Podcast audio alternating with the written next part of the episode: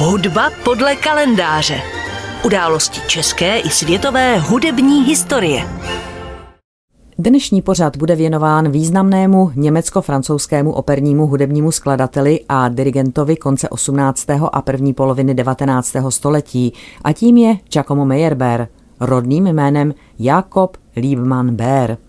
Narodil se 5. září 1791 v Tasdorfu u Berlína, takže letos je tomu rovných 230 let.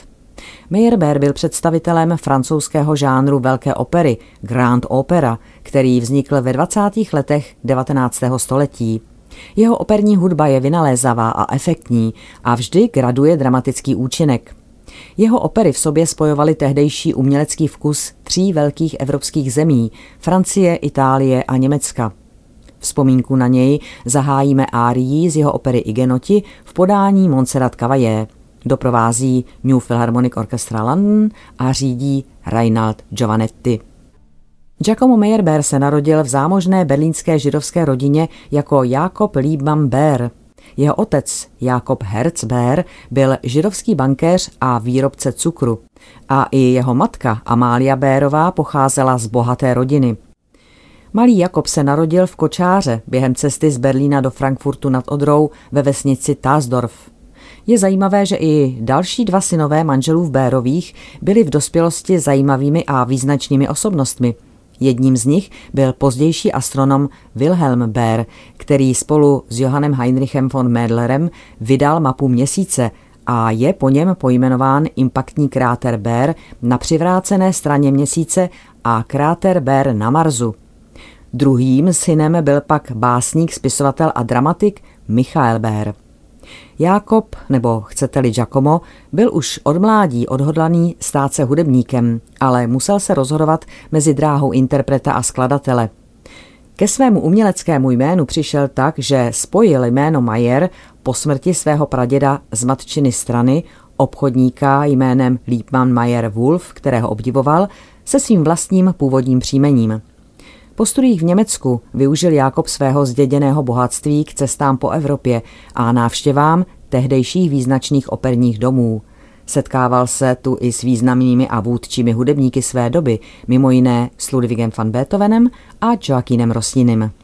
V roce 1831 uvedla pařížská opera Meyerbeerovo dílo Robert Ďábel, z něhož teď zazněla árie v podání John Sutherland – Spolu s ní účinkoval sbor Velkého divadla v Ženevě a orchestr románského Švýcarska. Libretto k této opeře napsal francouzský dramatik Eugène Scribe, se kterým se Meyerbeer seznámil už několik let předtím a který s ním pak spolupracoval i na dalších jeho operách.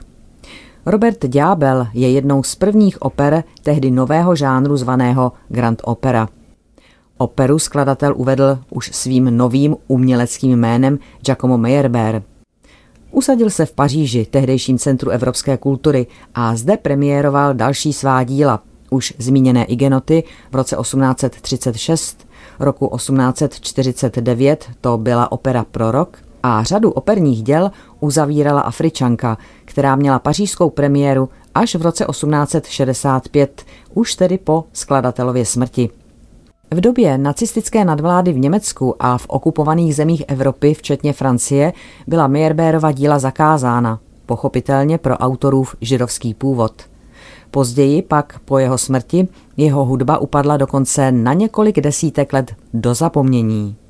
I k tomu nepochybně do určité míry přispělo ideologicky motivované, dokonce antisemické nepřátelství, spojené se skladatelovým židovským původem. Tento odpor proti Meyerbeerovi byl také živen výhradami vůči jeho hudebnímu a dramatickému pojetí, které vyslovoval například Richard Wagner. I po druhé světové válce se jeho opery objevovaly na operních jevištích poměrně zřídka.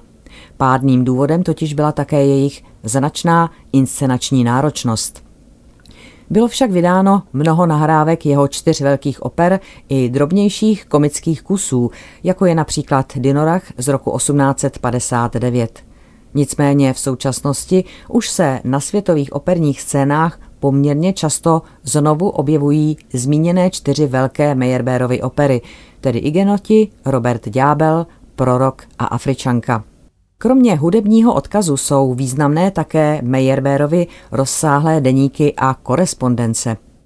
Giacomo Meyerbeer zemřel 2. května 1864 v Paříži během příprav k uvedení Afričanky, na které pracoval 20 let a která byla uvedena, jak už víme, až po jeho smrti v roce 1865. Na skladatelovo přání bylo jeho tělo po smrti převezeno do Berlína, kde žila Meyerbeerova rodina. Skladatel byl pohřben na berlínském židovském hřbitově Jüdischer Friedhof Schenhauser Allee. V Paříži, kde celá dlouhá léta žil, se ovšem předtím konala okázalá smuteční slavnost. Hudba podle kalendáře.